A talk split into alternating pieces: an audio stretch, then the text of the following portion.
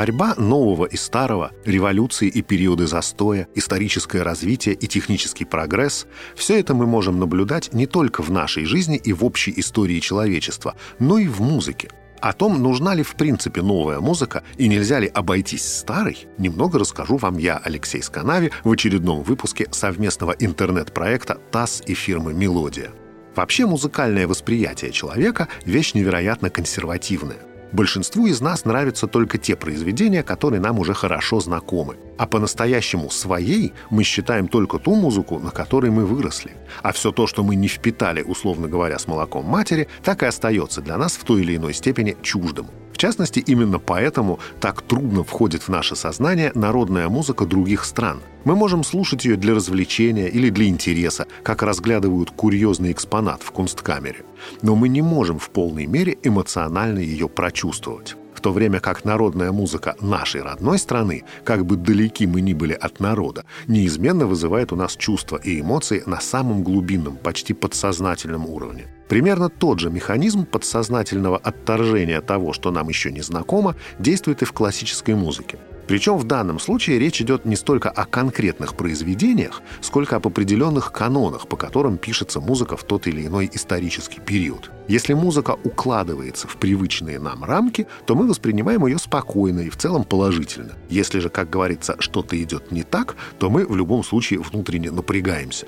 Но историческая реальность такова, что в этом мире ничто не стоит на месте. Как говорил мой древний соотечественник Гераклит Эфесский, все течет, все меняется. Музыка тоже постоянно развивается, следуя изменениям в обществе, в мышлении, в экономике, в политической географии и в развитии технологий. Если бы этого не происходило, то я даже не могу себе представить, что мы с вами слушали бы сейчас. Классическая музыка, пришедшая к нам из глубины времен, начиналась с одноголосия, то есть с хорового пения в унисон – Потом несколько веков понадобилось для того, чтобы одновременное звучание двух разных звуков перестало считаться дьявольским искушением. Дальше все пошло гораздо веселее.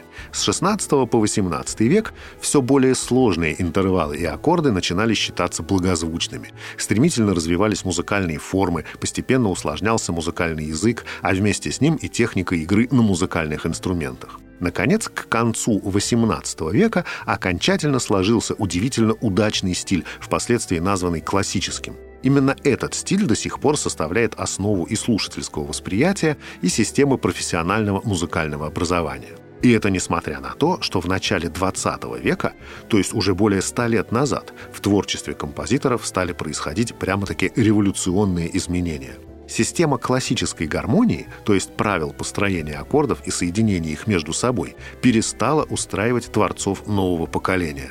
И это неудивительно, потому что в ее рамках уже невозможно было создать ничего стройнее Моцарта, глубже Бетховена, красивее Шопена и мощнее Вагнера. И вот композиторы, кто во что гораст, стали один за другим нарушать классические каноны. Дебюсси и Шонберг, Скрябин и Шостакович, Стравинский и Масолов. Каждый из них делал это по-своему. Но суть у всех новаторств была одна – найти новую красоту за счет создания принципиально новых связей между музыкальными звуками. И, разумеется, за счет расширения наших с вами понятий о благозвучности. Конечно, композиторы-новаторы бывали в истории и до них – но все их новшества носили скорее не революционный, а эволюционный характер, так как касались частностей, не затрагивая сути, то есть принципов классической гармонии. А по сути, новаторская музыка Вагнера отличалась от классической музыки Бетховена не больше, чем музыка итальянца XVI века Палестрины от музыки фламанца XV века Окегема. И уж, конечно, никаких новаторов прошлого нельзя сравнить с теми же Стравинским и Шонбергом, которые вообще всю академическую музыку поставили с ног на голову. Но здесь возникает другой вопрос. Нужно ли это публике? И готова ли она это воспринимать и, соответственно, за это платить? Ведь как ни крути, а композиторы тоже люди, и хоть вдохновение и не продается, но рукопись-то в любом случае в какой-то момент надо продать. И вот тут выясняется, что во все времена в отношении музыки действовал принцип, который я назвал бы социальный заказ. То есть публика платит только за ту музыку, которая в данный конкретный исторический момент кажется ей привычной, благозвучной и уместной. А все остальное, хоть и имеет некоторое право на существование, но покупаться не будет и в любом случае остается на совести авторов. В результате это во все времена приводило к тому, что при жизни успешнее всегда были те композиторы, которые писали в традиционном для своей эпохи стиле, а те, кто двигал музыку вперед, по большей части прозябали в безвестности, зато потом оставались в истории.